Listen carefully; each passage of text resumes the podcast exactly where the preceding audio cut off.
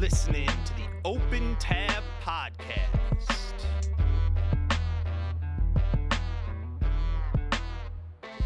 So crack one open. Stay a while. All right, we're back.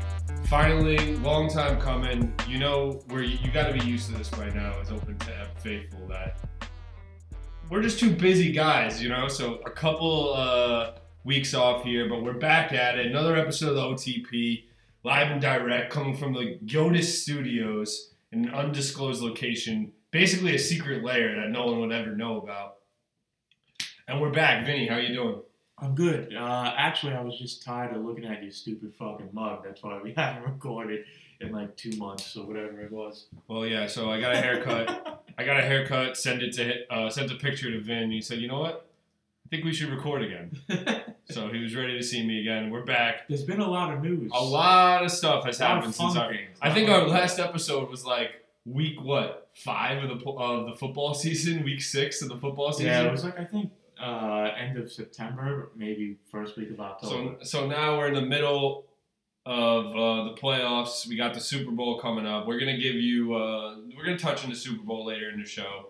We got some time between now and then. Obviously, the two week thing uh, gives you a little bit of blue balls. You got to wait uh, a full week for the Super Bowl, which I think some people think it's a good thing. I I, I don't. I, I, I like. don't. I think that it should just like while the momentum is Yeah. high, just go right into it. I mean, people don't in this day and age. Number one, people don't want to wait. Obviously, people are going to watch the Super Bowl, but I don't think you need two weeks to, to build the buzz around the Super Bowl. I guess it, it allows teams to get healthy again. Like I guess that's something. Travis Kelce has been playing like with a bum knee or whatever it is, ankle, like the last, I guess the whole playoffs, and like, I guess you want to give teams a chance to like recoup, but still, I, I think most people would rather it just jump right into the next week, and I don't think it'd make that big of a difference. That and the uh, college football championship. That is ridiculous. The break they have, like well, it's like two weeks. they get like 13 days. They get like 17 days in between. Uh, yeah, I think almost, about it. I forget. I feel like the season is over, and then all of a sudden, like,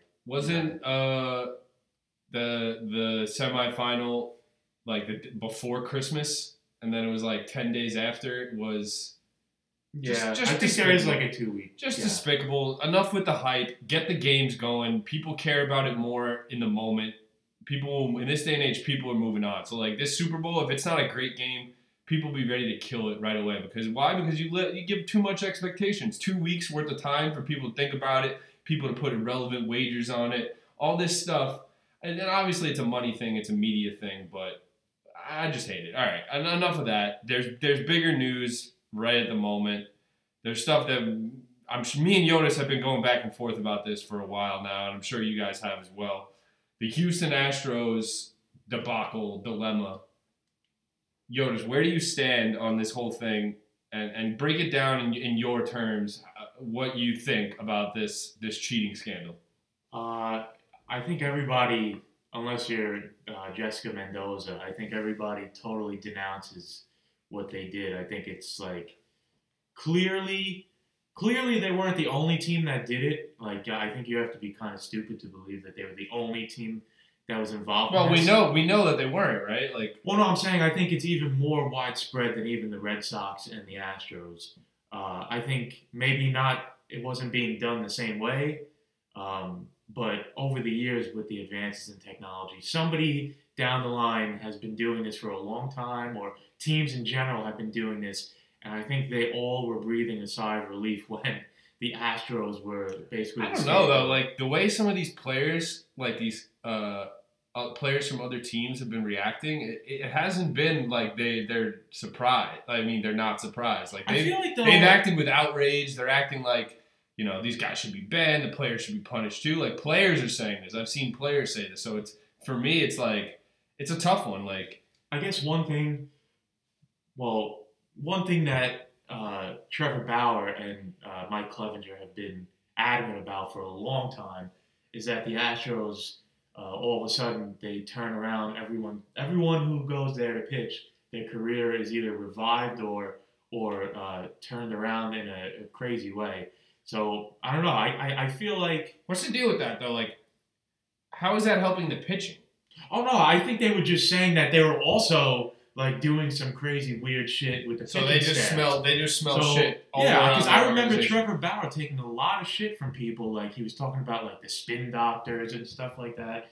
Um, but yeah, as far as the the video and the the cameras in the outfield recording the signs, that's ridiculous. I mean, how could you have any other opinion on that? It's totally not. Actually, I will say this: it's good for baseball in the sense that people are actually talking about baseball in December and January because this is and, and not to uh, change the subject, but this has been uh, probably the quickest it felt like off season. Like we're a couple of weeks away from spring training. now. Yeah, yeah. So maybe it was because of the fact that we've been talking about baseball for the months that we usually are locked in on football and whatnot. Um, but yeah, it was a quick off season, and I think that this is good for baseball because it's So this, so this is the take from Yotis. This cheating scandal, this which by many accounts disgraced baseball. To you, this is a positive. for as far as getting people talking and interested, yes. You think people are interested now because of this scandal? I think it creates a villain. Like baseball never really had a villain.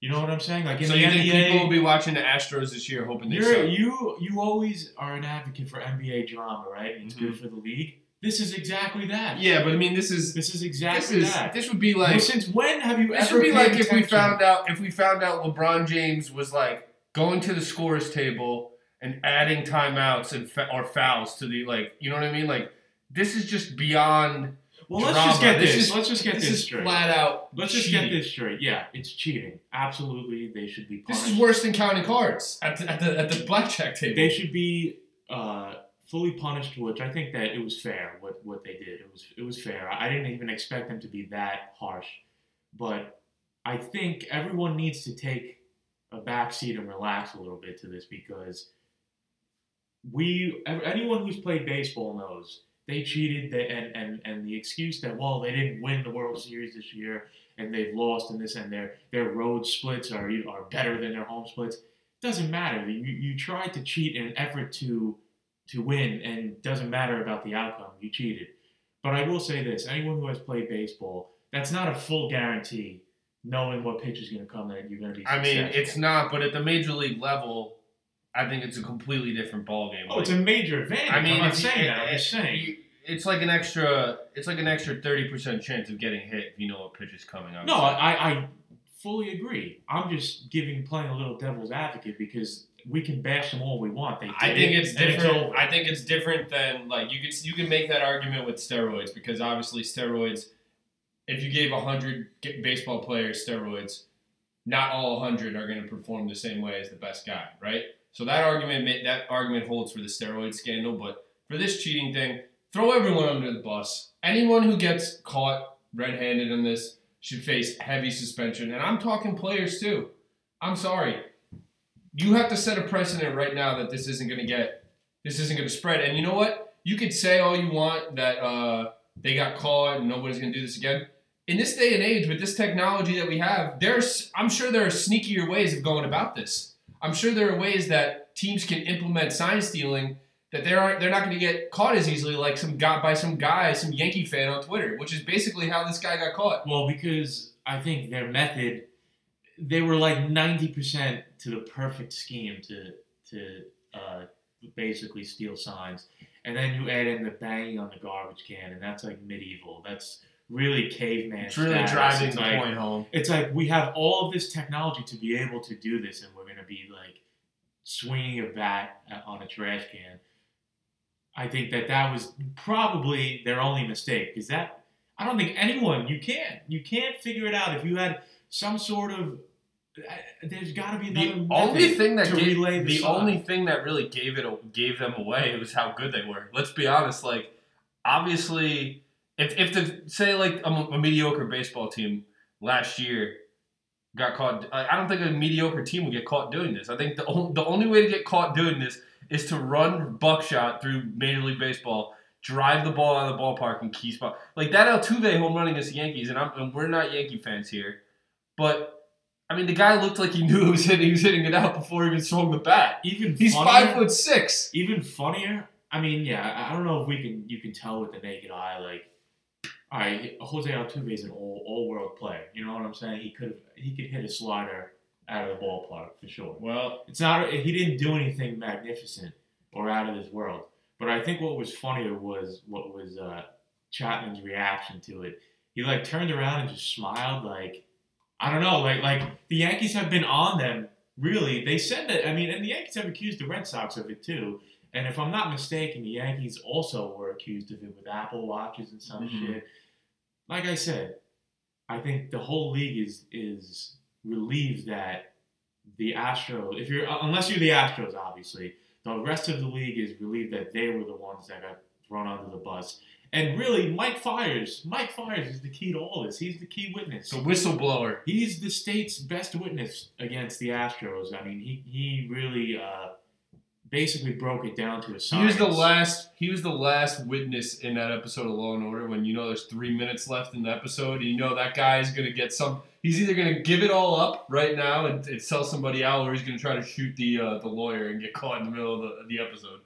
Like, yeah, but g- getting back to why I think it's good for baseball is because you always advocate, and I and I say, oh, it's a fucking drama. yeah, but this isn't this isn't the type of When, drama. have, when have you about. when have you seen a baseball player go on Twitter and absolutely Do you tear up do you think that another team will play? do you Never. think that someone on the Astros will get thrown at or something like that? Yes, absolutely. because of this. yes, yes. I think one, right. but I think that uh, it's not going to be uh, like a widespread thing. I think I think you can see the Yankees taking a shot. I think I can see that. I can see uh, Mike Clevinger just going out there with a with Mike a bat. Clevinger. Yeah, I can see somebody like on the Indians because they seem to have beef with the Astros. But I think it's all going to blow over again. But it's good for the league because now there's a villain to where the league has really never seen. Usually it's been strictly your rival team, right? And it's Uh, not the Yankees for a while, I feel like had that villain stigma.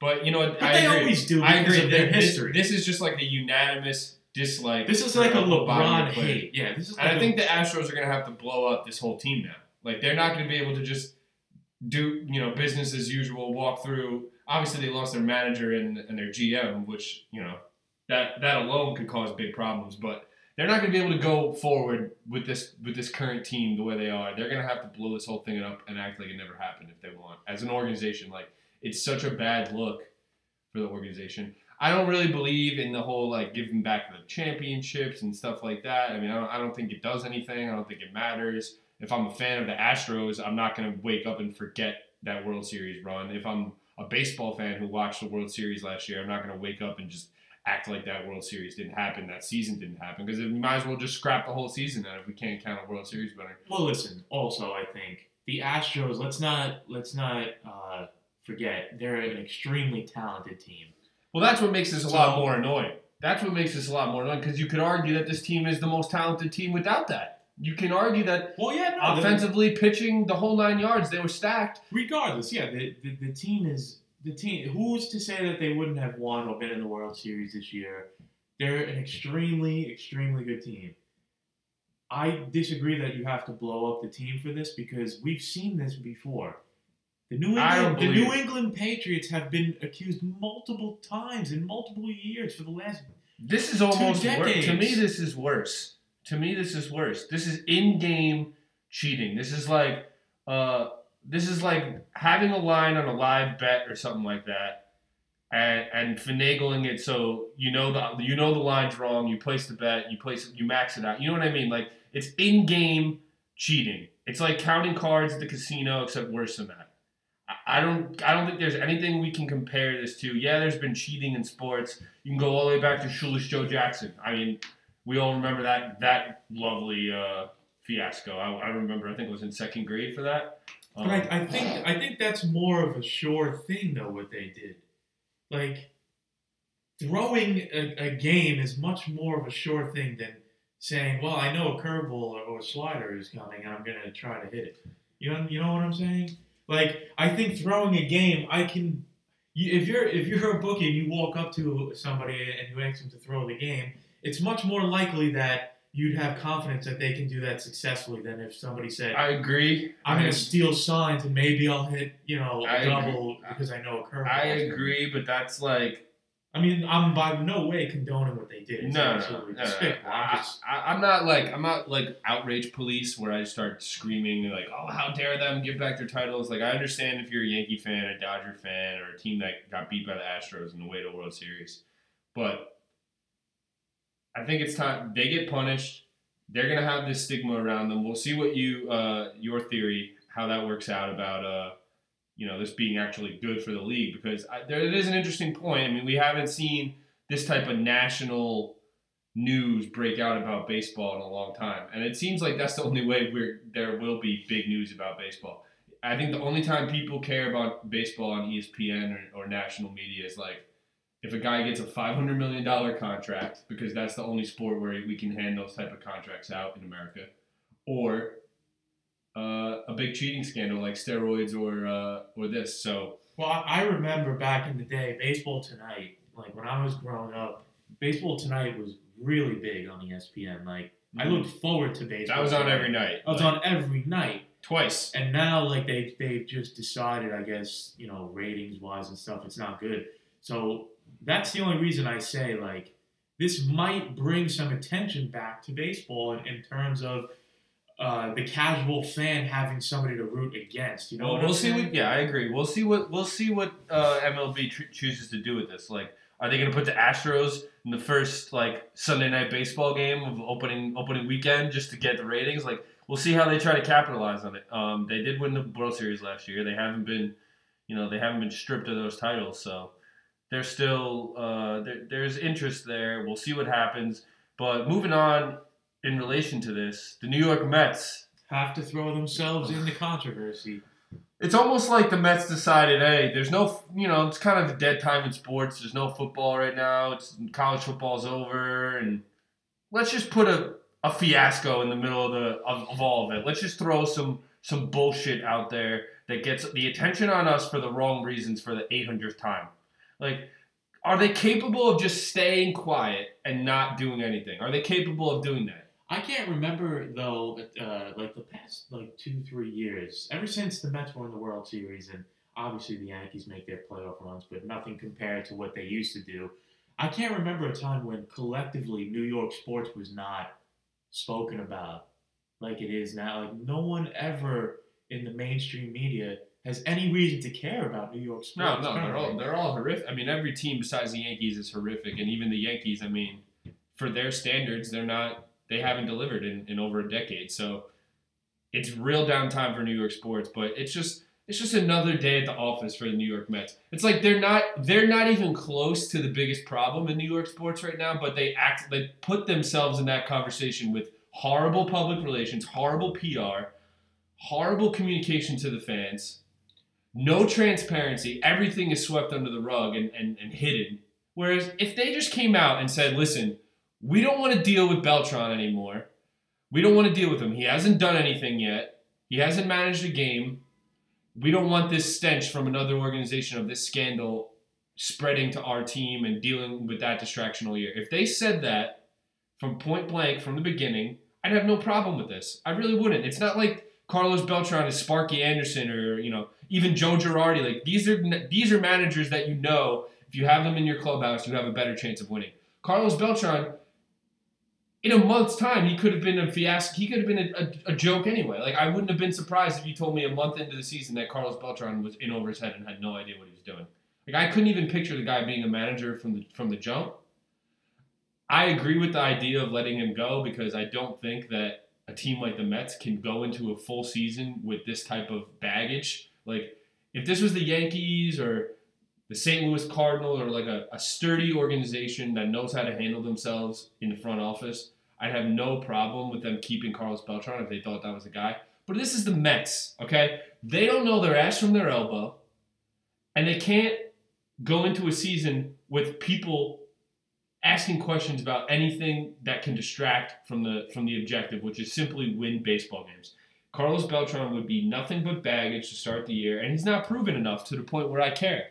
Like I really don't care to lose a guy who hasn't managed a game yet. I'm sorry. I will say this: I disagree with you on the point that uh, that firing him was good, and I'm gonna, and this is why. the whole uh, sign stealing story came out around November, if I'm not mistaken. It was like a, it was like the week he got hired that I remember this stuff coming out. So I don't believe the Mets are dumb enough to not have brought that up in the interview. And I believe it. I and say, no, no, no, listen, and say, I'm going to give them more credit than that. And say, hey, Carlos, what's, you know, what's the deal with this? What would happen? So, based on that and giving them the benefit of the doubt that they actually did speak to Beltran about this, they still hired him, right? So at that point, you you've shown faith that okay, this is all right, it'll be okay. We're gonna hire Beltran. He's gonna be our manager. Now the the report, uh, the commissioner releases the report, and it has Beltran's name in it. Probably the only player. It was the only player that they put in the report. The only act. He was an active player during this whole scandal. That's another thing. Like, why is he the only player getting named? E- but even then, doesn't matter. I think it's really, really not a good look. It's a worse look than hiring a guy and firing him. It's a worse look, in my opinion, to do that than to then say, you know what, we hired him, we knew about this, but we're going to fire him for the public image because his name was in the report and we don't want to be connected to that. So basically, to me, what they said was if Beltran is not listed in the report, he's going to be our manager and we're going to pretend like this didn't even happen. So that's kind of slimy to me too. That shows that they don't really have integrity. As Well, the question, the franchise. question we really what they should have done is said, "Your name is in the report. We knew about this. We we've spoken about this. We have faith that that uh, you've learned from the, the mistake, and we're going to go forward with that. And you're our manager." I would have said they have balls for doing that, and that's a good move. Them firing him for public image, and it's a re- totally reactive move to do that. I think that if they would have went in and said, Carlos Beltran is our guy. Uh, he, he's gonna. He learned from this. He, he's not gonna do it here. We have faith in him that he's gonna lead this team to a successful run. That to me would have been uh, more respectable than them fire him only because he was in the report. That's kind of stupid to me. My thing is, all right, are we ever to actually know if they knew beforehand? Like, no, we're never going to find that out. We're never going to know if the, the Mets were aware of the situation before uh, they hired Carlos Beltran. The other thing is, if you, yeah, I hear what you're saying, like, oh, this is our guy, we stand by him. Why do you have, like, this is like a guy who doesn't have the resume to be a, like, he doesn't have the resume to be a baseball manager. Yeah, he was a player, but he wasn't a coach. He just retired a year ago. He never had the personality, in my opinion, of a of a future manager.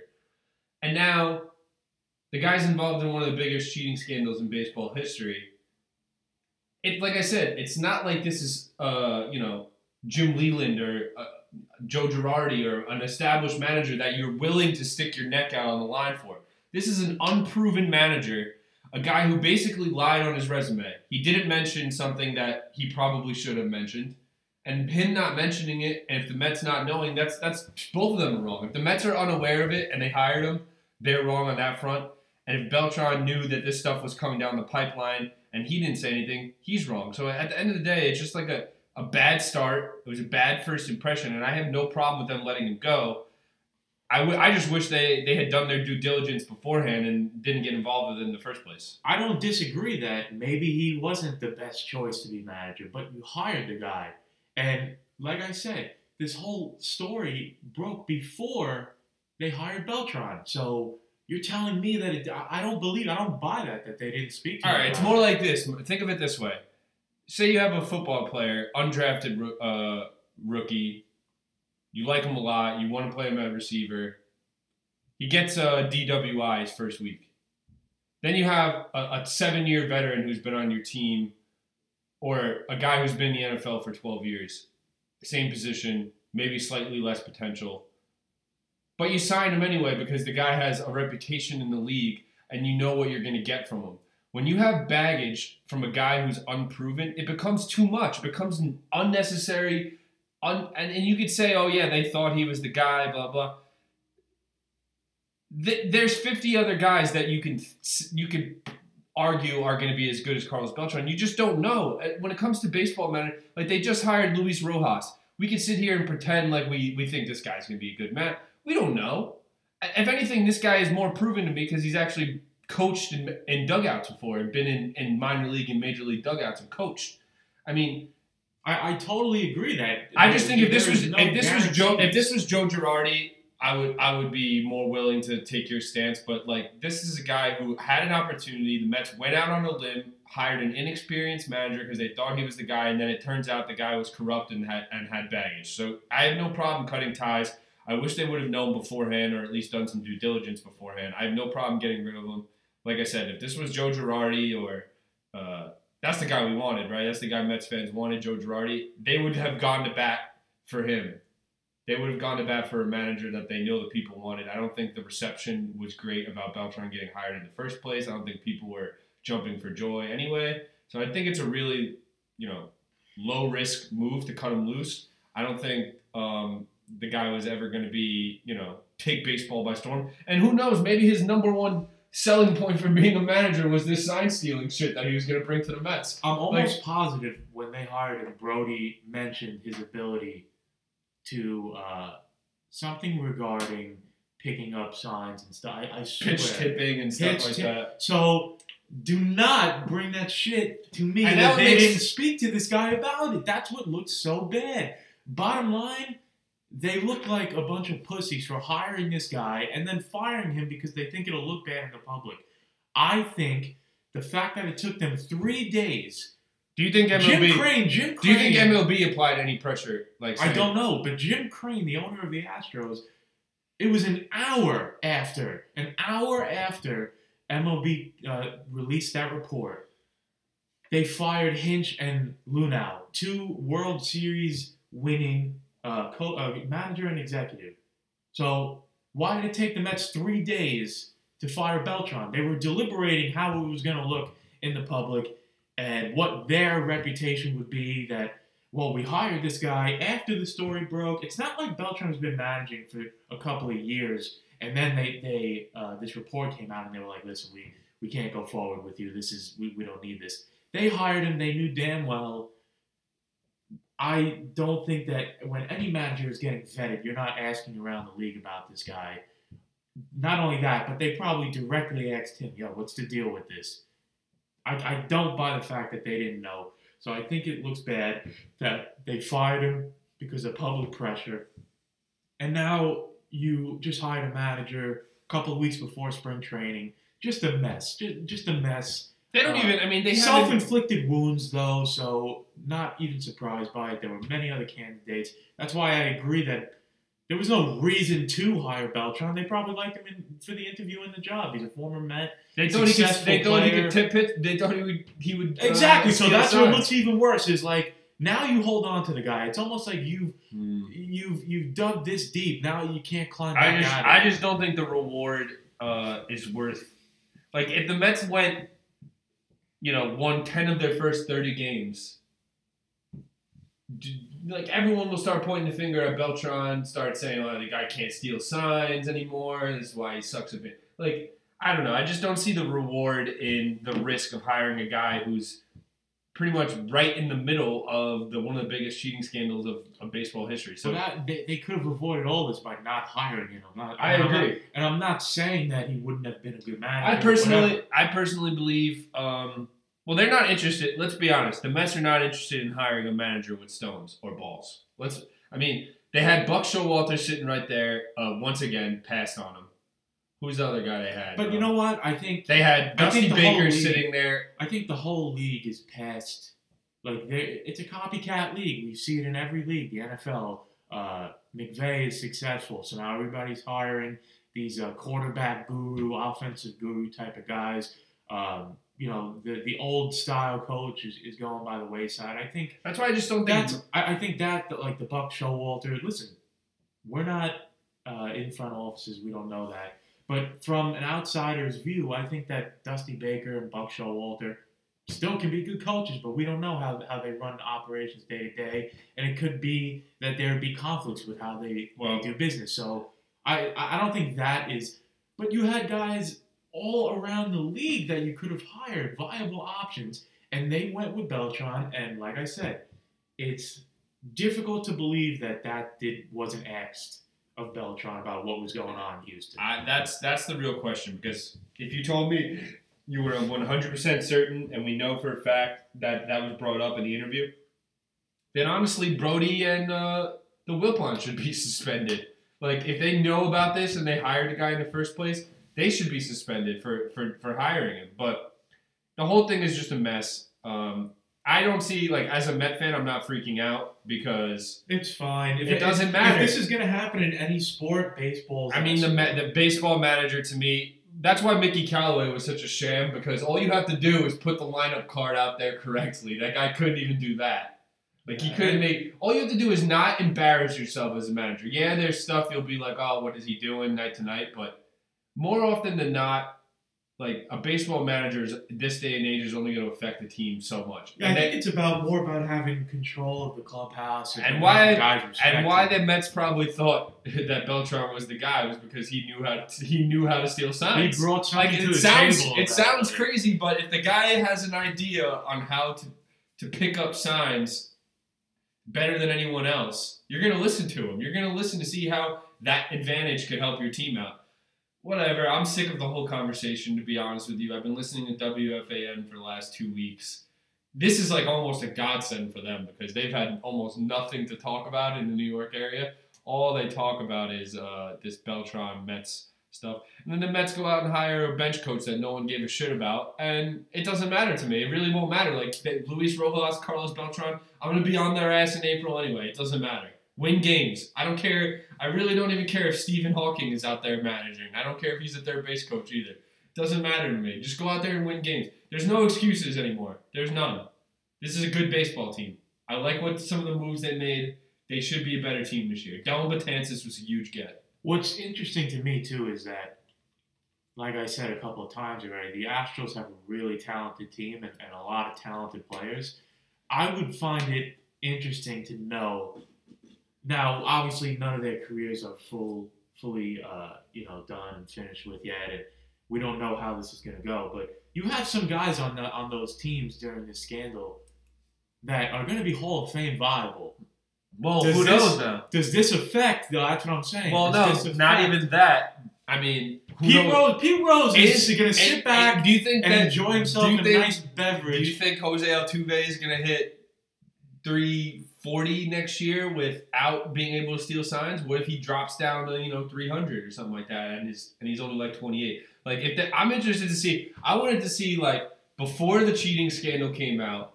What was like George Springer's like home run over under before for 2020? You know what I mean? Like, Well, did that? Do you think uh, that dropped a little bit? Like, do you think that people are expecting less from these players, or are you one of these people who are just like, uh, these I'm guys? not expecting less. I think if you watch baseball, you know these guys are top top tier. A lot of them are some of the best at their position.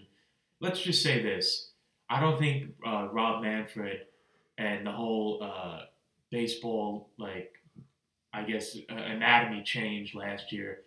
You can't really like everything has been skewed over the last couple of years, whether it be the baseball or now the sign the sign stealing uh, scandal. Like, is Jorge Soler gonna hit gonna eclipse 50 home runs? Like the guy was a flaming bag of shit before this year. If he was stealing Like, signs, maybe. But what I'm saying is now the whole ball uh, fiasco. Like, what ball are they going to use next year? Like, that's a lot. The last couple of years of baseball is very hard to gauge about. Uh, you know, future. It's hard to predict future success. But if you ask me, I don't think that this is going to impact uh, the Astros as much as people think. Because if you look, I, I, and I've seen a lot of people post the the splits on the the home and away splits, and it's really not that much. You know what I'm saying? It's Mhm. it- they're they're kind of identical. So to me, that still doesn't condone what they did. They cheated. They should be punished, and they were punished. Um, losing a manager, losing a GM. yeah, and and totally whoever steps in there to be the manager and GM has uh, a lot of shit to sort through.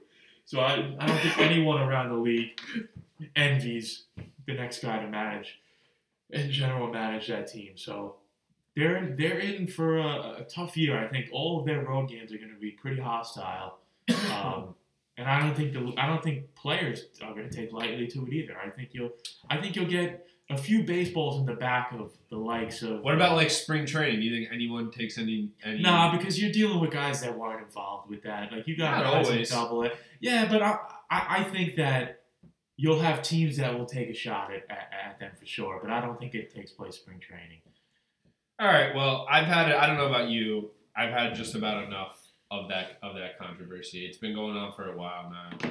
Um, the suspensions and, and firings all happened last week. So let's move on uh, to the NFL. Uh, the last time we spoke to you guys, I think we were in the middle of the Giants and Jets debate. Um, as we both know, as we knew then, both teams shit on a stick. Both teams terrible. Uh, no reason to even reference them right now. But we did have two uh, championship games last week.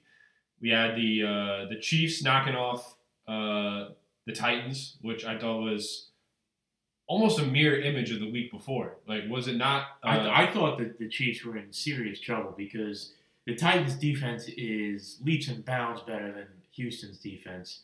Um, and I thought that they killed so much time on the ground, uh, Tennessee, that if Tannehill just doesn't make a mistake, I thought that they would at least, in the betting world, I thought they would at least cover. Um, but they didn't even do that. And I think that the Titans uh, blew an opportunity, 17 to what was it, 17-3? 17 zip, I thought. Yeah, I, I mean that was that's brutal, and I think that especially when you're on the road, they had that game in the palm of their hand. Um, but Patrick Mahomes is one of the best quarterbacks I've ever seen. Yeah, I think with my the, own I think the guy is just. It doesn't matter how good your defense is. It doesn't. It really doesn't matter. He's not going to make a big mistake. He's going to make big plays.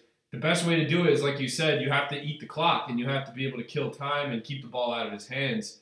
And the Titans just weren't able to do that uh, last week. Derrick Henry only 69 yards rushing, I believe. Uh, it's like what almost 100 something less than, than the previous week. So I think we knew KC was always favored in that game, but like you said, them Tennessee going up 17 nothing with that defense it did make it interesting. The other game was uh, the NFC Green Bay San Francisco. This was pretty much your classic uh, turn the game off after the second quarter type game. And uh, yeah, I'm gonna be honest. I thought uh, the 49ers were kind of overrated heading into the playoffs, and they've proved me dead wrong. They're just in cruise control. yeah, I think uh, They haven't tried. It doesn't look like they've tried hard. like Green Bay. I never really believed in. They were never really a, a team I thought had a chance. Everyone tries to talk themselves into Green Bay every year because of Rodgers. Let's be honest. Aaron Rodgers, he's not what he used to be. He's not. He's a good, he's still a good quarterback. Don't get me wrong, but he's not what he used to be. He's not putting up massive numbers. He, he's not making big plays after big play. He's still good. Don't get me wrong. I'd still take him. You know, he's Aaron Rodgers, but he doesn't have that aura that everyone else uh, seems to think he has from three, four years ago. Yeah, I think to me, um, they don't really have like Davante Adams is a great receiver, Aaron Jones great running back, but they don't seem to be that dynamic offense that they might have thought they had, especially bringing in Lafleur. Um, and I just didn't have any faith in him, Lafleur, to be honest. It, it was actually shocking they went 13 and 3. I think they were one of the worst 13 and 3 teams I've ever seen. Yeah, like when you look um, at, at uh, you know predicting a game, I think especially in the playoffs, you have to look at the coach and quarterback combination. So it was Kyle Shanahan and Jimmy Garoppolo against Aaron Rodgers and Matt Lafleur. Obviously, I, you got to take Rodgers, his playoff experience, Super Bowl champion, over Garoppolo.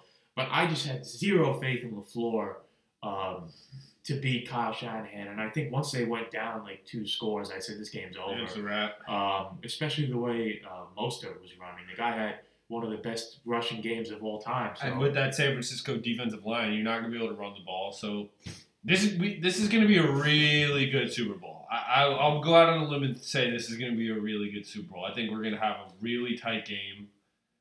I don't have a winner at this moment. I'm leaning Kansas City, just because I think um, when push comes to shove, Mahomes is going to make more plays. But the way the Niners look, they look like a complete football team, whereas the Chiefs kind of look like Mahomes, and, and you know they have a good offense, but they pretty much are going to go on on how good Mahomes plays. The Niners, they could beat you with defense. They could beat you running the ball. Garoppolo can make some plays down the field. Kittle can make some plays.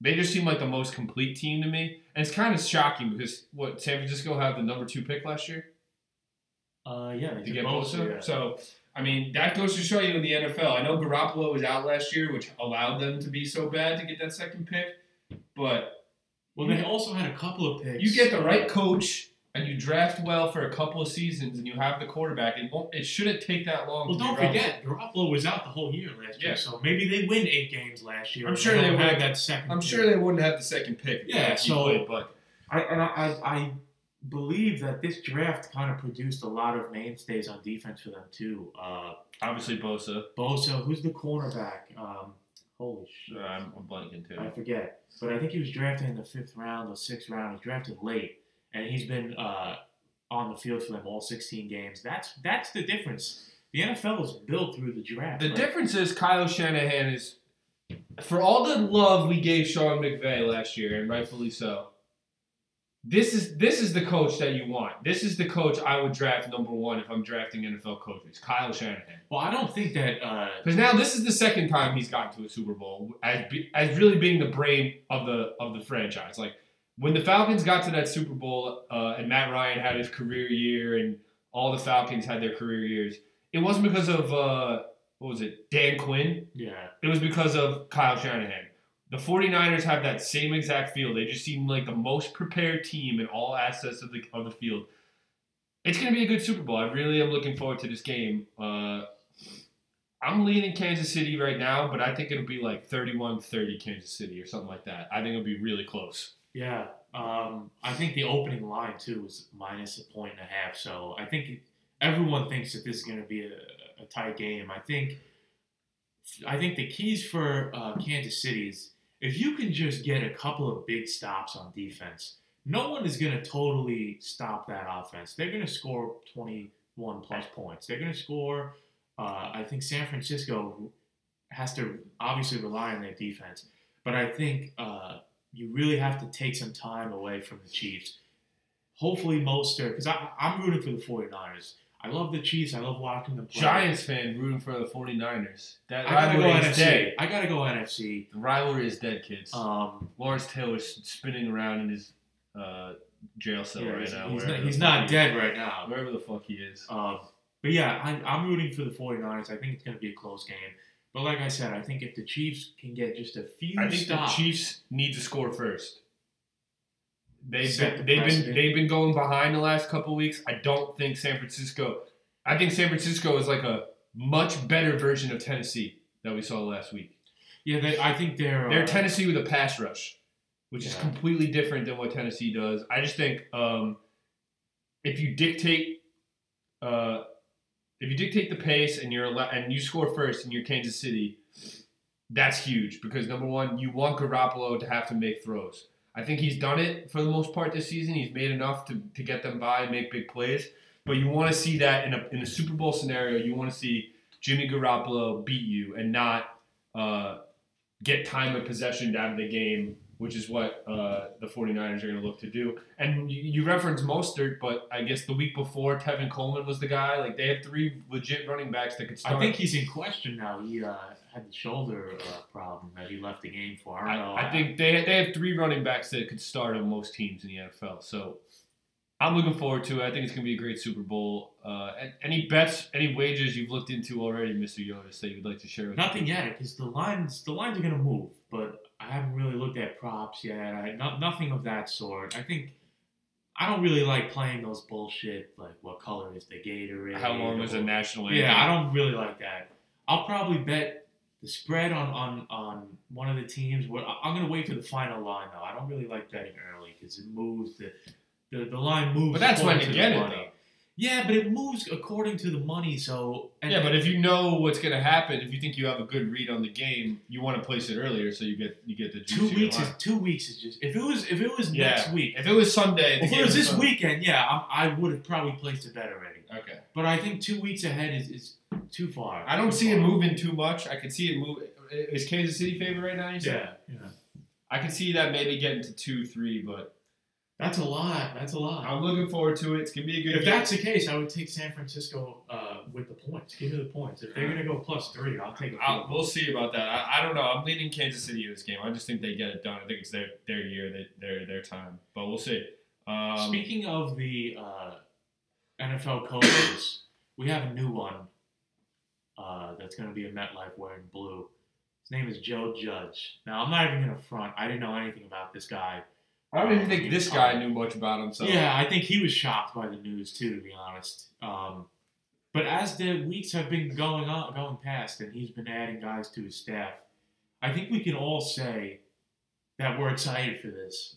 There's, there's there's a different type of buzz about this hiring than there was with Pat Shurmur. This guy, That's especially sure. yeah, from his press conference, seems like he's got head coach uh, vibes. intangibles. He has the intangibles. Like he's a motivator. He's gonna be, he's gonna control the locker. And that's why his staff that he hired was so important because if that's his MO and that's what he hangs his hat on, he needs to have quality people on his staff that he can re- rely on to handle the offense, the defense, the position, the different positional coaches.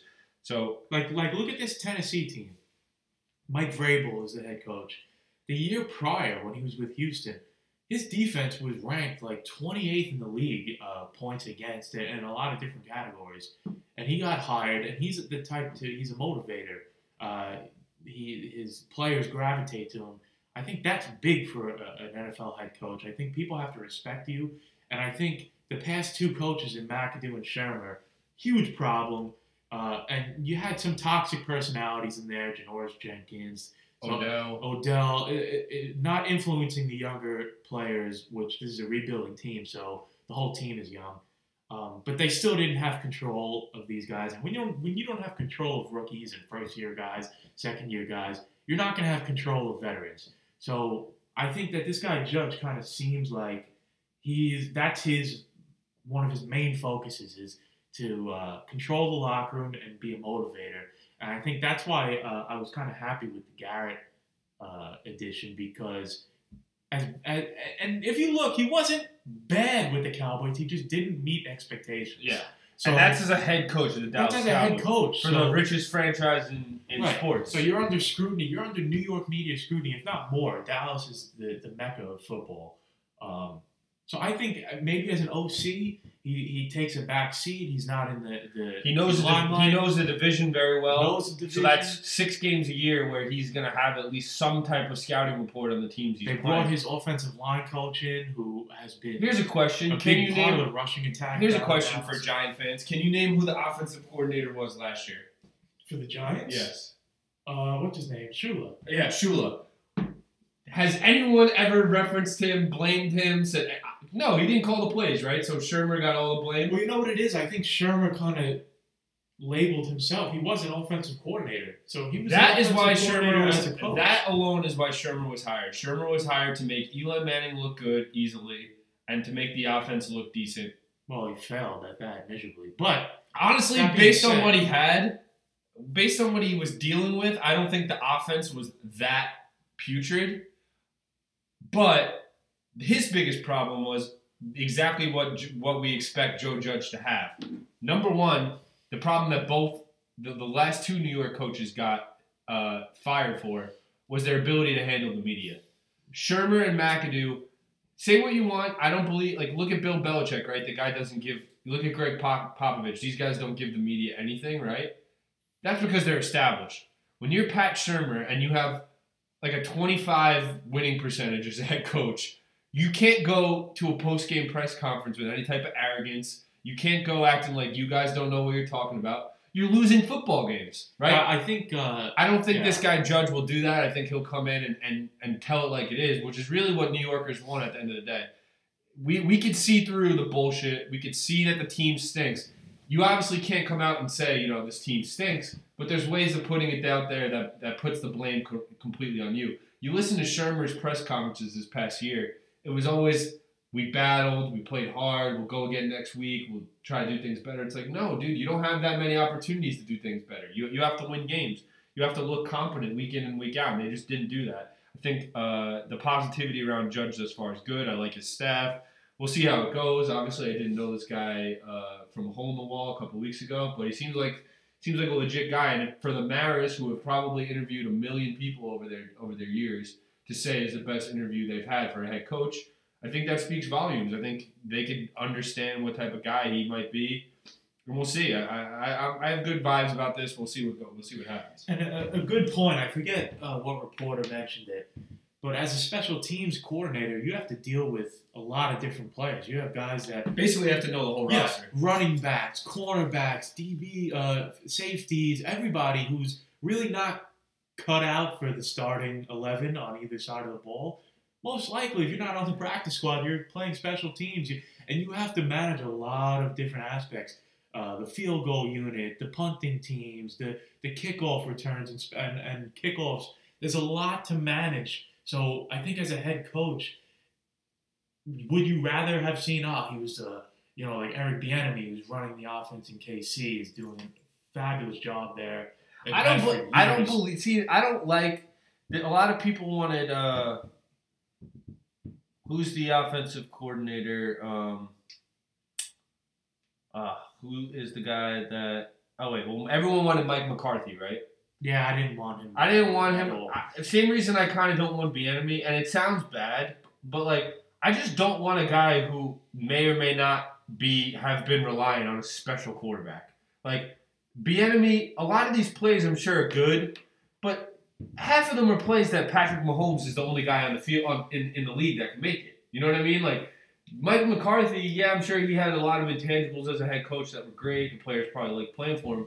But a lot of those games they won was because Aaron Rodgers was running back and forth in the pocket for 50 minutes, chucking it down the field. Like yeah, I think that I, I don't like Tom. You know what I'm saying? Like I, I would much rather go in for a, a coach that has gotten more with less than a guy who has won with a stacked team. Does that make sense to you? yeah, I think that um, that's the dilemma is that when you win, you can always look back and say, well, they had good personnel. Or if you lose, you can maybe say, ah, he did good a good job with his unit, but they just didn't win games. Let's see what he can do with us. I think either way, I, I don't know how much that plays into like a factor of well, Bieniemy Bieniemy as a fact has done a good job with the Mhm. offense, regardless of his personnel, and opposed to a guy who said, well, you know, he didn't really have the greatest personnel because that can be brought back to Shurmur. If you put Shurmur as the OC in, K- in Kansas City, probably make him look good. Yeah, but that's the thing. Shurmur did nothing with what he had with the Giants. If he did something But the, the Giants' personnel is probably top three worst in the league. eh, on offense, I don't I don't agree with that. But um, I don't know. I'm just I'm always more willing to give a shot to a guy who's number one is hungrier, number two uh, is the reason for like who I'm more confident is the reason that that side of the ball was good. You know what I mean? So it's like Bieniemy. I'm sure he'll be a good coach somewhere, but it's like, is he ever going to be able to replicate what he's doing in Kansas City with another quarterback? I don't buy that. Whereas you have a, ra- a random coach from like this defensive coordinator the Giants hired from Miami. Miami was terrible last year. They were probably the worst team in football, if not the second worst. And in reality, you could argue they got a lot. They got a lot more out of their team than people thought they would. To me, that like everyone's high on Brian Flores. They sucked. They, they were a bad football team, but they, they they got he got more out of what was expected from them. Whereas a lot of these other guys are just getting to what's expected of them from the players they have. Yeah, I think that uh, Judge coaching under Saban, coaching under Belichick. I mean, if there are two guys from both levels of football, I think you want it to be those two guys that he mentored by. Um, so that's also a good. He sign. certainly has like the leadership skills. Apparently, he's like an education. He's going for his PhD in education. So he seems like a cerebral, big picture type of guy. And it's going to be down to Jason Garrett and Patrick Graham to make sure that the X's and O's and stuff is fine. Yeah, I don't, Which to me, I don't. To me, that doesn't bother me. But when did we ever see Tom Coughlin? Did we ever talk about Tom Coughlin and how he was devising up these offensive schemes No, and listen, stuff like that? the, the head coach is kind of a figurehead. In, in other words, like it's his game plans, but the coordinators are the, are the ones that are dealing with these guys at practice every day, and they're in the, the the middle of their respective side of the ball. So I mean, I think Jason Garrett is a good hire only because I think he can be a good OC. He was a good OC before he was the head coach of the Cowboys, and I also think that Judge can lean on Garrett He's played in this. Uh, he's coached in this division uh, for eight years or however long he was with Dallas. It seems He's like. been in every type of game He's been situation. in every type of game. He had to deal with Jerry Jones, so I mean, like he had that's to no deal with easy he had to deal with more media hate and more media problems probably than any coach in sports. I would say the last few years. And everybody kind of made fun of Garrett for his demeanor on the sideline.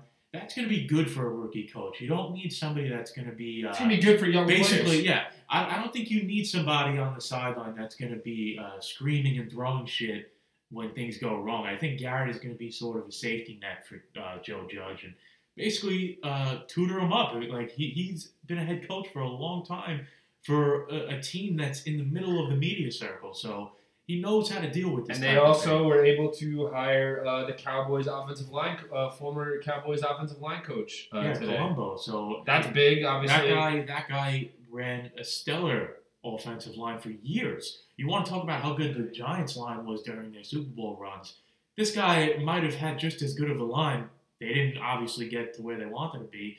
But the team. strength, the strength, the reason the Cowboys have been relevant for Right. the people, last five years is not because of any other reason but their offense. line. Ezekiel Elliott is a great running back, but I don't think he is who he is without this guy in that line. So, No, I agree. So let's just say that that's a good pickup for a line that has been struggling for the last six, seven. I just want to see them be able to run the ball on first down and second down. Be able to get three yards on first down. That's all I'm asking for. Right now, the way the Giants have been set up, it's first down run, minus one yard. Second down run, maybe pick pick up two. And then you have third and long.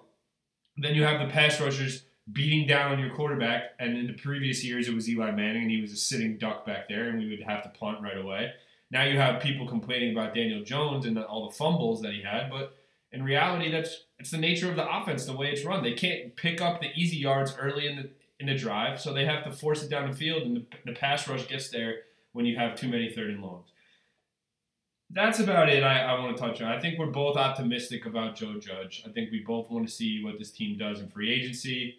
Um, there's a lot a lot of holes that need to be filled. They have like 60 million in cap, so we expect new players to be brought in on both sides of the ball, most notably defense, because that whole defense could use revamping from start to finish. And we'll see. Um, Yeah, I, I think they need to. This needs to 2020 draft heavy defensive draft, heavy, and they kind of lost out on the Chase Young thing uh, against the Redskins.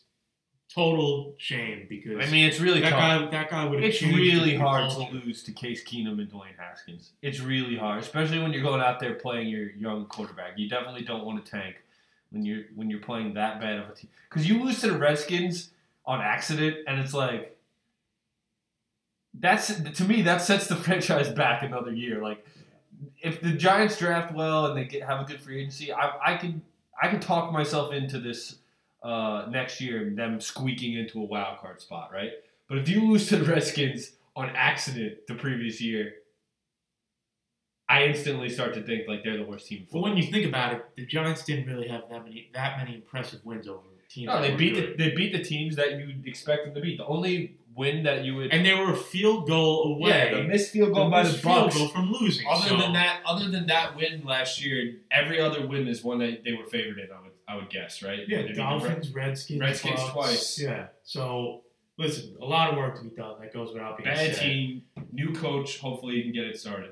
Yeah, and and as far as um, players that should have stepped up last year that didn't, I give Jan- Daniel Jones a lot of credit because he did things that with that personnel that I didn't expect the rookie quarterback to be able to do. It was re- very refreshing, and everyone starts jumping on. Oh, he had this many fumbles. To me, that's a good thing.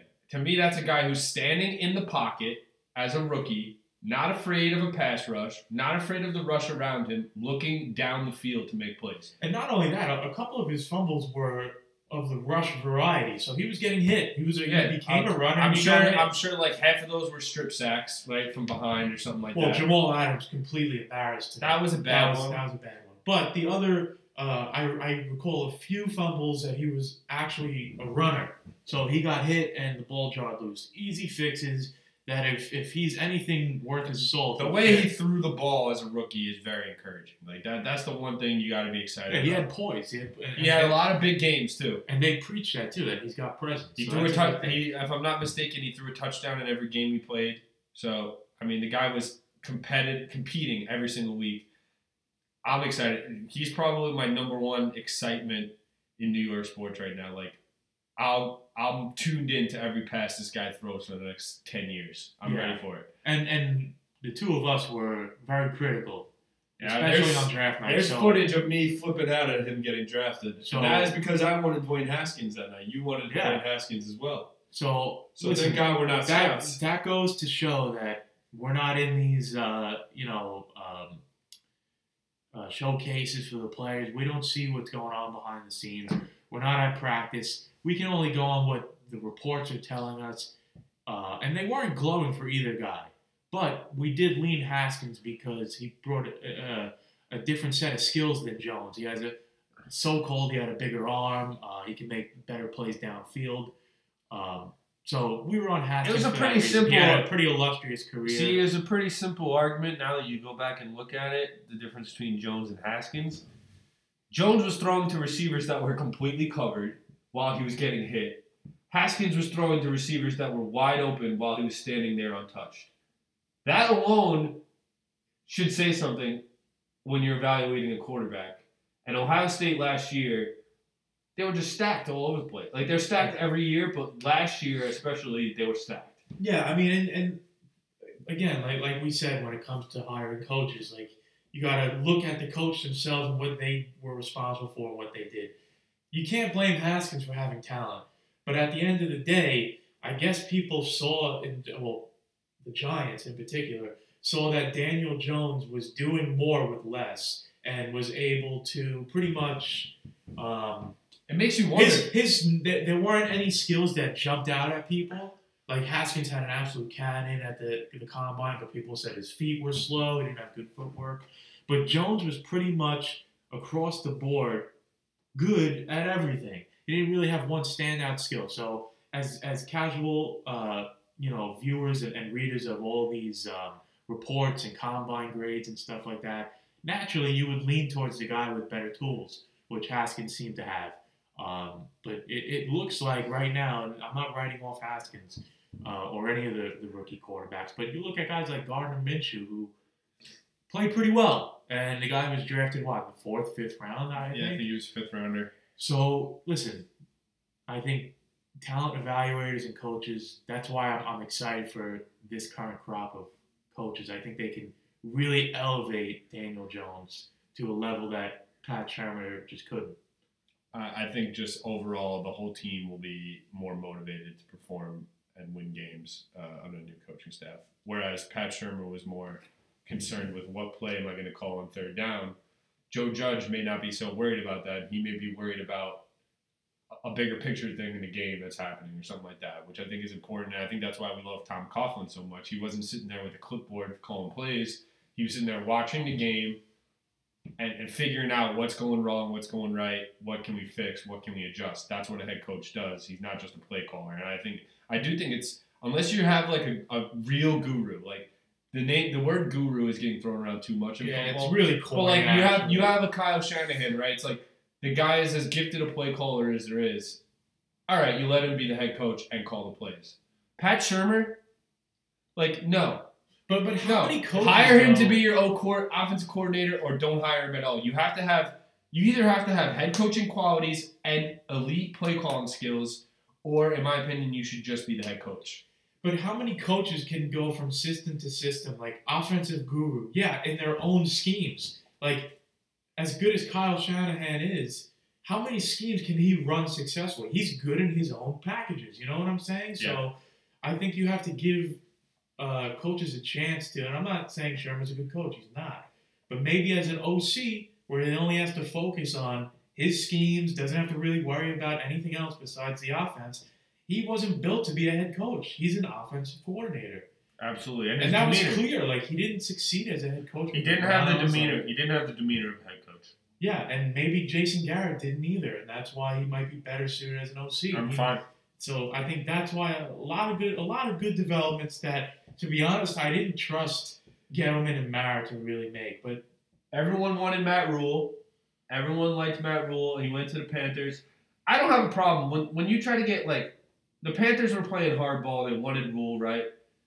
I don't have a problem sticking to your gun, saying this guy is, is putting us against the wall here, and not paying a first year head coach sixty million dollars, or whatever this guy got paid. Because at the end of the day, right now the Giants are paying Shurmur and, and McAdoo still. They're still paying these guys. These guys got fired with contracts, so they'd be they'd be hiring. They could be hiring four head coaches, and if, if Judge doesn't work out, so I'm fine with what they did. Um, we'll see what happens.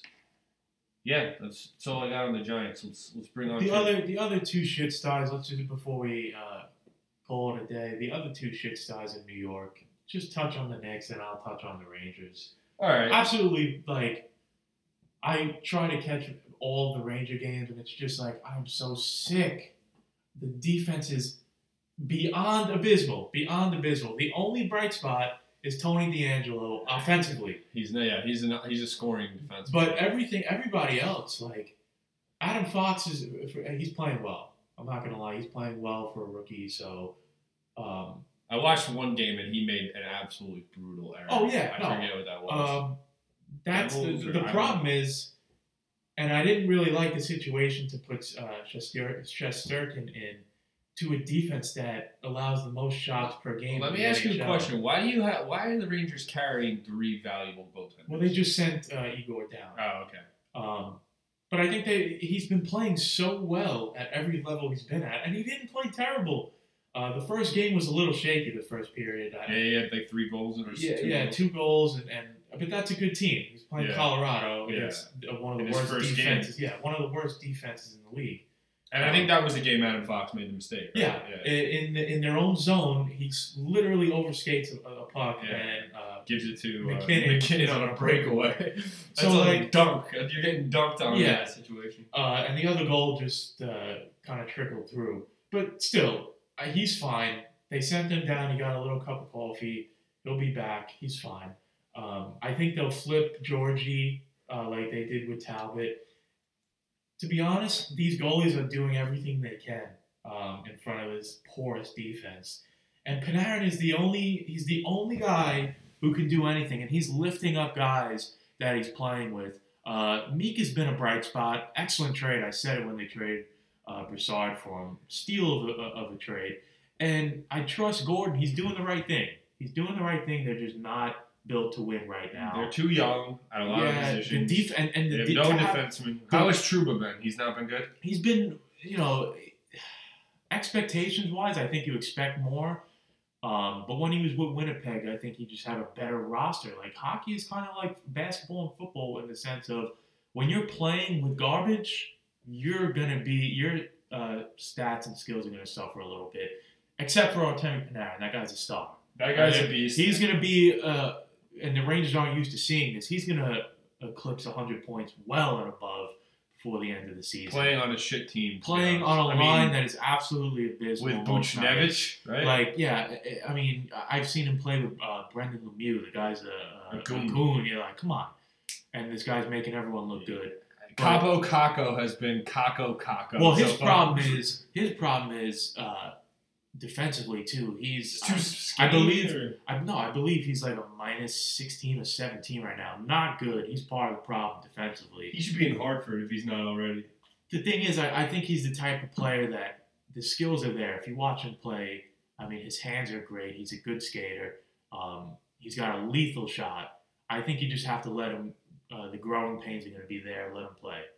I mean, it's not like you have many other better options. The main problem is is you have a young defense, and when you only have a defense that really like they don't play well in their own zone. So it's it, there's a, there's a difference between having They don't guys- have any physicality in the defense. I feel like they have a bunch of small guys in their defense. Besides Trouba, I know Trouba's a big guy. I mean, size plays a, a factor, but I think when you don't have good schemes, I'm not really sold on, on Quinn. Um, I think he's done a, a, what he can with this young team. he could be. I- I- I think he they- could be the Mark Jackson of this team, and I- yeah. for Steve Kerr. Yeah, I think they brought in him in uh, at the time for young guys, college coach, uh, just to. You know what? I think they had the same ideas as the Knicks with Fizdale, but Fizdale was a complete disaster. Well, here, no. Here's the real answer here. People actually care about the Knicks, so that's why Fizdale got fired, and that's why Dan Quinn will just continue skating by, and no one will give a fuck. Okay, this guy will probably be the Rangers coach for another three years because people actually don't care. They don't care. Fizdale, the, since he was hired, the idea was, oh, the Knicks are young. You know, he's Why people care about the Knicks? You have to have some sort of. Uh, Right? You, you know, the proof's in the pudding. It's just the market is there. People are hungry. The fan base, it's just like, the best fan base in basketball. it's funny though because New York is not the marquee. Like it used to be, like basketball was synonymous with New York, and it's just been like totally eroded. Of course, it's not anymore. But I'm telling you that one day, that day it happens, the day it happens, it'll be like it never left. It'll be like every fan, and I and I'm bi- heavily biased here, but I'm obviously. I, I believe I truly believe the Knicks have the best fan But, base, like, no fan base in American sports. I think they have the best fan base in American sports. Nah, I mean I wouldn't go that far. They have not won. Maybe top five in the They- NBA. they- no, no. Top one in all sports. that's no, that's They have not won since sounds 1972. They have not won since 1972. and the Browns have been shit styles their whole uh, basically existence, and their fan they have a rabid fan base. They're in Cleveland. They have like half the they The- have less than half The the Browns are the Browns are still way like when the Browns sucked for 10 years. The Browns have not become relevant again until they got Baker Mayfield. Right, but what I'm saying is they They, they, were still were- a rabid when, fan the, when the. Knicks have sucked, which has been my whole lifetime, right? They've always been still a, co- a topic of conversation. Why are the Knicks this bad? How can we improve the Knicks? Blah blah blah blah. Nobody talks about that about the Atlanta Hawks or But that's totally different. No, no, no, That's no. totally different. it's not New York City is because I'm telling you people. no because if Naturally, you're gonna have a bigger fan base than other cities. It doesn't mean that they're the best fan base. I, I purpose I pers- personally believe that they have the best fan base because of how inept they have been and how much support they continue to get and how much interest there still is in this team. Because if this was, I mean, think about it. The Brooklyn Nets are there. Like people could jump ship. It's not the end of the world. Like people could just decide to abandon the Knicks, abandon James Dolan, move on to to the Nets, and that's that yeah, but no, a casual fan. there's people like me sitting there, and there's more than just me out there watching this 10 and 35 basketball team go out there and, and try to take positives from a 20 point loss. Like, that's they're the only team I know that people are actually watching those type of games. Like, the, the Memphis Grizzlies, they lose by 20, no one cares. They, they go they win 15 games, no one cares for five seasons. They just don't. There's so many other examples. Maybe the Lakers are the only other fan base. Celtics, come on. eh, the Lakers, the Celtics were bad for a while. They were. And they still, yeah, but we're not in Boston, so we don't know. You know what I'm saying? I think that's a tough thing to say. And especially living in New York City. I'm telling you. Our population is like double that of the next largest but, city in but America. there's no reason for the Knicks to be relevant at all. They're an embarrassment of a team. And I'm telling you, when it ever, when I'm 75 and they finally become good, the Knicks fan base will be the most unbearable fan base in sports. It will be. Well, more than Dallas, more like, than the Lakers, more than the Celtics, more than the Red Sox, more than the Yankees. The Knicks fan base not more than the Yankees. More than Yankees, because the Sorry. Yankees alone are divided by the Met fans. They're divided. Alone. But here's here I, I've also noticed this with bad teams, especially in big cities.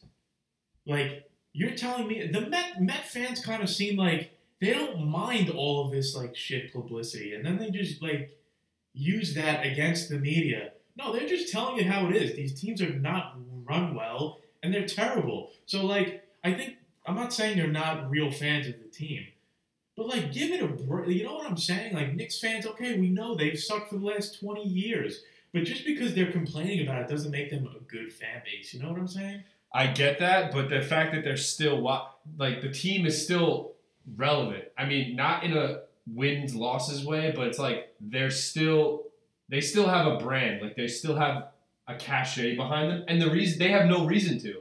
Is my point. It's like people act like, oh, it's the Knicks. Like the Knicks are still bigger than the Brooklyn Nets, but they have no reason to be bigger than the Brooklyn Nets. They have zero. Re- okay, you want to see Mad- say Madison Square Garden? That alone is the reason why you're bigger than the Nets. Like I don't believe that. But like, I, I- I look at teams like, like I mentioned before, the Browns, even the Packers. The Packers have a crazy fan base, and they're from Green Bay, Wisconsin. Like, That's the only team these- they have in the whole state. No, they I have mean, I mean, they have Milwaukee, they have the Brewers, uh, they have the Well, in the whole city, I meant. Um, the St. Louis Cardinals, like these are teams that have. By the way, that's where that's where I want um, the next NHL expansion team to be in Milwaukee. By the way. Well, Seattle's getting one. That's a great city for uh, an expansion for any sport to me. Eh, not for hockey. Um, well, yeah, you're right next to Vancouver. You play all the uh, California teams. It gives like that. Eh, I, I think our team. Milwaukee would be a better spot, or a Green Bay, like a team in Green Bay in the north. In the north. Uh, Well, yeah, Wisconsin is like very hockey heavy. I don't know why they haven't really thought about Wisconsin. Nebraska. Could use a team. Nebraska. But those types of teams have good fan bases, in my opinion. Fan bases that roll with the punches, like the Knicks and, and, and Nets, uh, the Knicks, um, the Mets, teams that uh, the Jets, like I feel like they just wear a chip on their shoulder whether good or bad things happen and then claim themselves to be like a team that supports a bad team doesn't necessarily pummel them into the ground for everything they do. You know what I'm trying to say? Like there have been years when the Cardinals haven't made the playoffs, they're still selling out. You know, I That's just, I just think once the Knicks, once the Knicks become relevant, I'm telling you, they will be the most unbearable fan base in all sports. They, it's hard for a Knick fan to, to say anything positive about their team to another sport to another team's fan, right? Like nothing has gone right ever.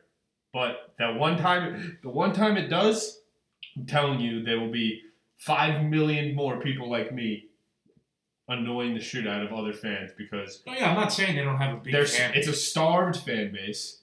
It's a loyal fan base. It's a fan base. It's a, it's a electric building, and I, I know the the Rangers share a building. The Garden is not the same for a hockey game as it is for for an electric basketball game.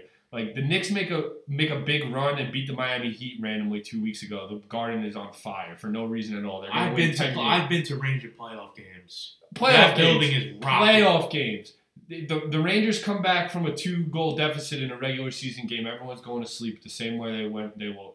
The Knicks get a weird win against the Lakers last night. Well, because it's so unexpected. It's like No, just it's- hit lottery. the, the the fans are just hungrier for good basketball in New York than they are for anything else, and they just have been starved of good basketball for so long that when it finally comes, it will be glorious. I'm not. I Well, mean, I'll picture be, I'll be. I'll be 75. I'll be in a, in a in a walker by the time they're good again. Picture this though: the Nets don't have a fan base that is uh, equivalent to what a New York team should have. No, and the Islanders have more fans than them, and they're from Long By the way, th- this just So, in, Kyrie Irving is going to play basketball tonight. oh, so no one cares. Still. Yeah, there you go. But um, the Knicks have had the advantage of being the only basketball team in New York for their whole existence, pretty much. So you really can't compare it to well, because the Mets have a good fan base, a very uh, deep fan base. I just and the think Yankees have a deep fan base. The, Obviously. the sport itself. The itself. Giants and the Jets are split. The Rangers and the Islanders, I, I still give the edge to the Rangers by a lot. But still, kind of split. The Knicks have never had that competitor. So by default, Yeah, no, no, you're no. New York I get Knicks that, fan. but it's just like the desire and the hunger for them to be good is greater than any other team I, I sense in New York. Well, yeah, basketball is like a, a, a cultural thing in New York too. Like Yes. there's basketball courts on every in every neighborhood in all five boroughs. So Yeah.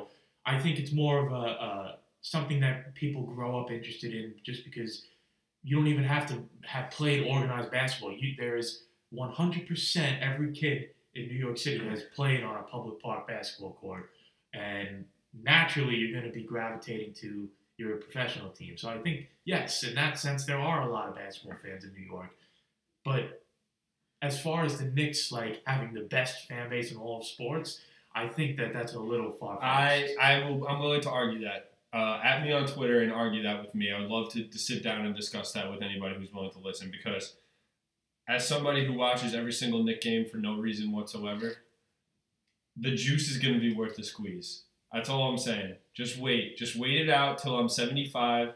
That's when they'll be good. When I probably get diagnosed with some terminal illness, that's when I'll find out that they're going to go to the to the championship or something like that. That's that's gonna that's gonna be the, the turn of events in 19, in 2075, hopefully. But anyway, um, as far as the actual team goes, really fast, wrapping up. RJ Barrett's hurt, so that's brutal. Mitchell Robinson can't stay on the floor. He's always foul in foul trouble, but I do think he's a huge, huge weapon to use over the next couple of years.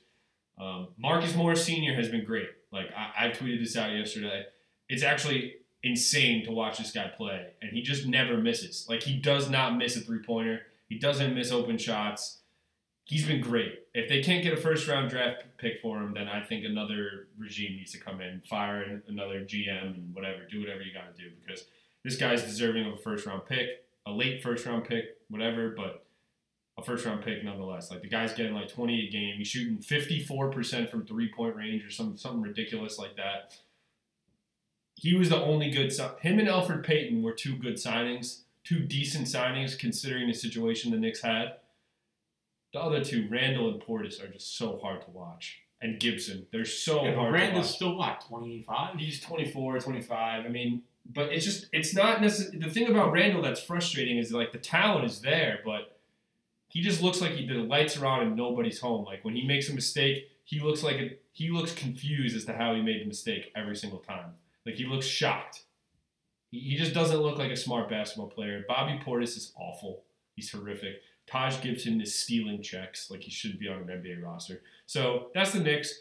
Um, I've already started to look at draft uh, mocks for next year, and that's the good thing about. It's just you could lock the Knicks into a top. no, that's the thing. year that's the thing about the beauty about being a Knick fan now is at least um, they're going to be bad, but they're going to hold on to their first round picks. And eventually, if you do that enough in the NBA, you'll find your way out of out of the doldrums. Um, as long as you could hold on to those first round picks and not try to trade them for some bullshit player, Andrea Bargnani or something like that. So the Knicks are dead.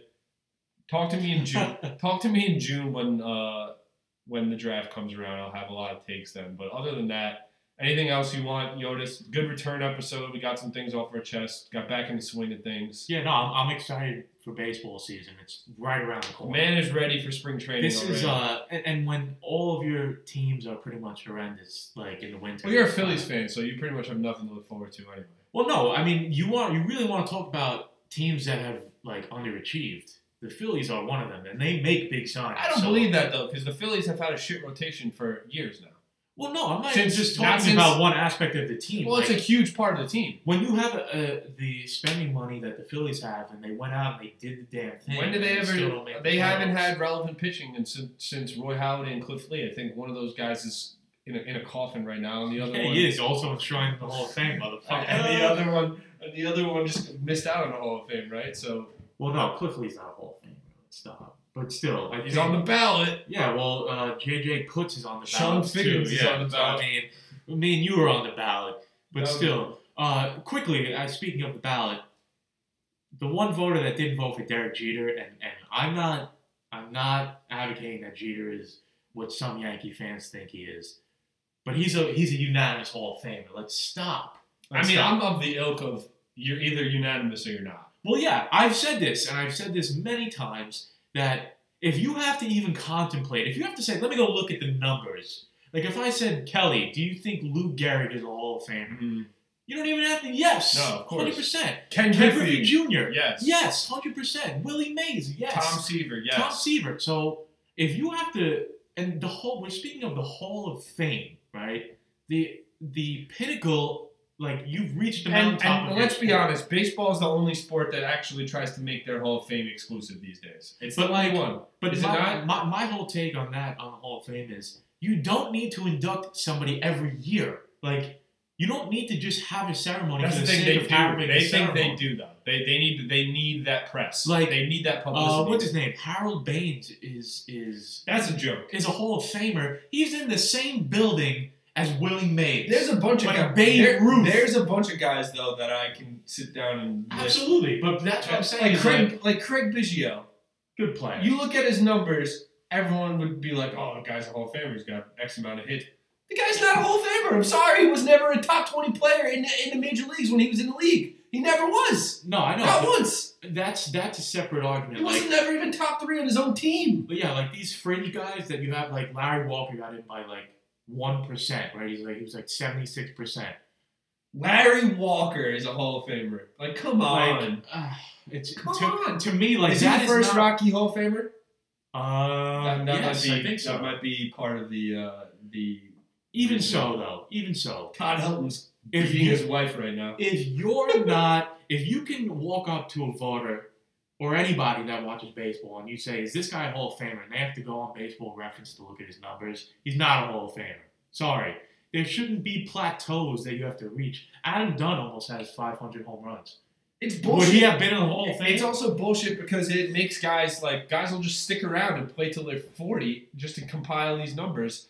When in reality, I think it makes more. It's, it says more when you play 10 great seasons and retire. like I, I played this. eight- like, do you think like so Ichiro's gonna retire with a shit ton of hits, right? But if he retired after his peak, is he not a Hall of Famer because he didn't reach the, the quotas that Oh, they yeah, said? 100% he's a Hall of Famer. If he played eight, My- if he played his first eight seasons and retired after that, is, is he a Hall of Famer? yes.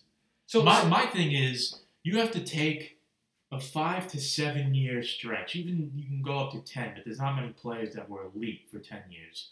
If you were the best at what you did at your position for five to seven years, like that's the that's absolute all star best, starter. That's like yeah, like we're talking. If Christian Yelich has another three or four years like this, he's a Hall of Famer if he retires the day after his last uh, four years. Do you understand what I'm saying? Yes, I do. that, that cannot be overlooked. You can't be considered one of the greatest of all time if you were not considered the greatest of your era. Yeah, like compiling is another thing. That's longevity. That's And- not and- basically. And Hall here's of the Fame thing: status. the- going back to Jeter, obviously, me and you, it's indisputable that the guy's a Hall of Famer, right? I mean, his career as a whole, he might have had the best career of any Major League Baseball player of all Of time. any shortstop, for sure. Yeah, Like the championships, the captain of the New York Yankees. Go back and look at the position. The guy might be the best shortstop of all time. Like he, if you're drafting an all, Uh, he, he might be. you think he's better than Cal Ripken Jr.? Yes, I do. Really? Yes, I do. Cal Ripken Jr. is the most gas player of all time. No. Cal. Ripken Jr. only gets credit for the streak because he went out there and Dude, beat he was a Derek great Jeter. hitter. He Cal wasn't. He was. Was a great hitter. He was not as good as Derek Jeter. Derek Jeter was a different type of hitter. It doesn't mean that they're both not Cal equally good Ripken was not necessarily a power hitter. Yes, he was for a shortstop. Yes, he 100% was. Cal Ripken. I'm looking up the numbers. Go ahead. I mean, his career high, he had one season over 30 home runs. Okay, for a shortstop back mid- in the day. The rest are mid 20s. He's a career 276 hitter. That's 40. That's like 30 points below Derek. How many career home runs? 431. Oh, for a shortstop. He played more games than anybody ever in a row. But but that's He but that's not his fault that he had longevity. No, but that, that's my correlate. point. That's my point. I'm not going. Derek Jeter long, on longevity too. Yeah, but Derek Jeter is still finished his career hitting over 300. Like that.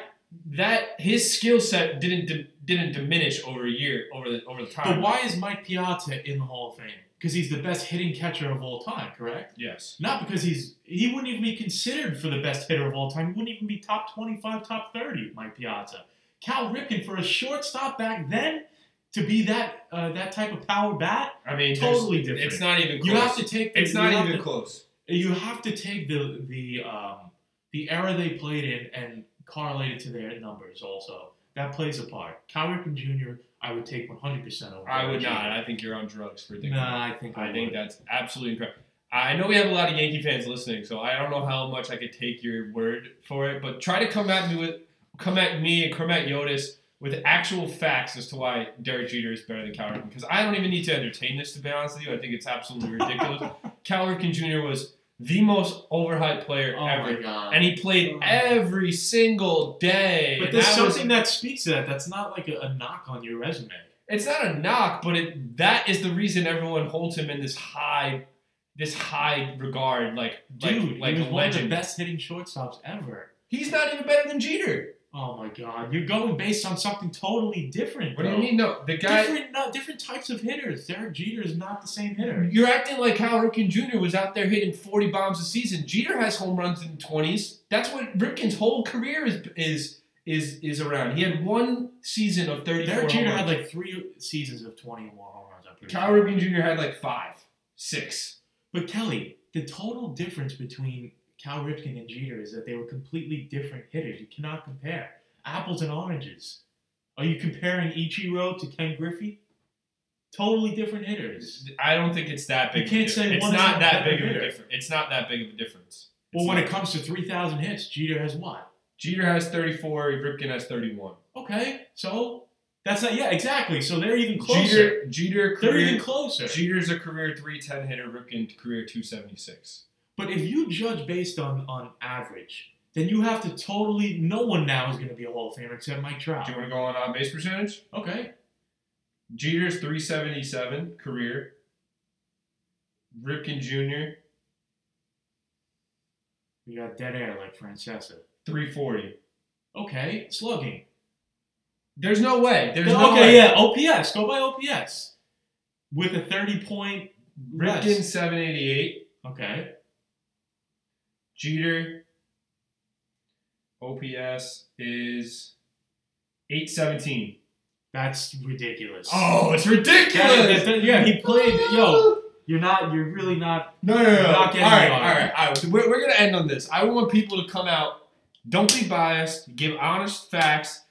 Talk to me. Do you actually think Cal Ripken Jr. was a better shortstop than Derek Jeter? Because I think it's not even close. It's not even close. The guy didn't have the impact on the game. I'm not even going to get into the clutch stats because I don't think the Orioles. I'm not talking about impact No. on the game. I already said Derek Jeter. All right, well, Jeter was a better shortstop overall, hitting, fielding, just a better player. The all-time best shortstop in our era, or as long as I've been alive, is Derek Jeter. It's not Okay, close. well, if you're talking our era, Cal Ripken really wasn't our era. So yeah, on that basis. I, I mean, he was playing when we and were I would alive. even say Alex Rodriguez was a better shortstop. Eh, he doesn't count. We know that. Number one, he cheated. Number two, he played third base most of his career. So you don't think Bonds and Clemens should be in the Hall of Fame? I do. point? I think Bonds should be. I don't know about Clemens. I think Bonds might o- might be my exception. Like he might be the only exception I give out for steroids. That's it. Clemens, but him and Clemens were like icons, literal icons. Bonds to me. We're not talking about Rafael Clemens, Palmeiro. Clemens was great. I, he might have just been before my time to, for me to really appreciate how good he was. Clemens was unbelievable. I know he was great. His whole He wasn't. He wasn't like Bonds is undoubtedly the most dominant offensive player ever to play the game. Yeah, him and Clemens is not. Clemens is not in that in that category. We're not talking about Mark McGwire, okay? No. We're talking about Barry Bonds. Barry Bonds. Barry Bonds would see one pitch every series, every three games, and he would hit it out of the ballpark. The he, the guy was getting walked every at bat. Clemens, okay, fine, he was great, but I don't think he was nearly as dominant. And the only reason I'm putting Bonds in there is because just because of how scary he was at the plate. Like the guy would see one pitch, literally one pitch, a whole game, and he would hit it out. It was it was remarkable. But I want to hear about this, Ripken or Jeter. I want I want to have this discussion. We'll bring this up next time on the pod, and we'll see what the people think. Um, anything else you want to add before we sign off? Uh, no, I think this is a pretty full episode. I, I like I said, baseball can't come soon enough. Enjoy the Super especially Bowl. Hope- New York teams. hopefully, uh, we get you a pod next week. Uh, I, we plan on it. You never know. We're not gonna make any promises anymore here. We can't. We're, we're two grown men here. We have we have adult things to do. We, we don't have time to produce free content for you for you fucking. Yeah, none of you motherfuckers are You putting money in our freeloaders. I'm waiting for the sponsor. Um, if you have any ideas, let me know. At the end of the day, another episode of the Open Tab Podcast in the books. See you guys next time.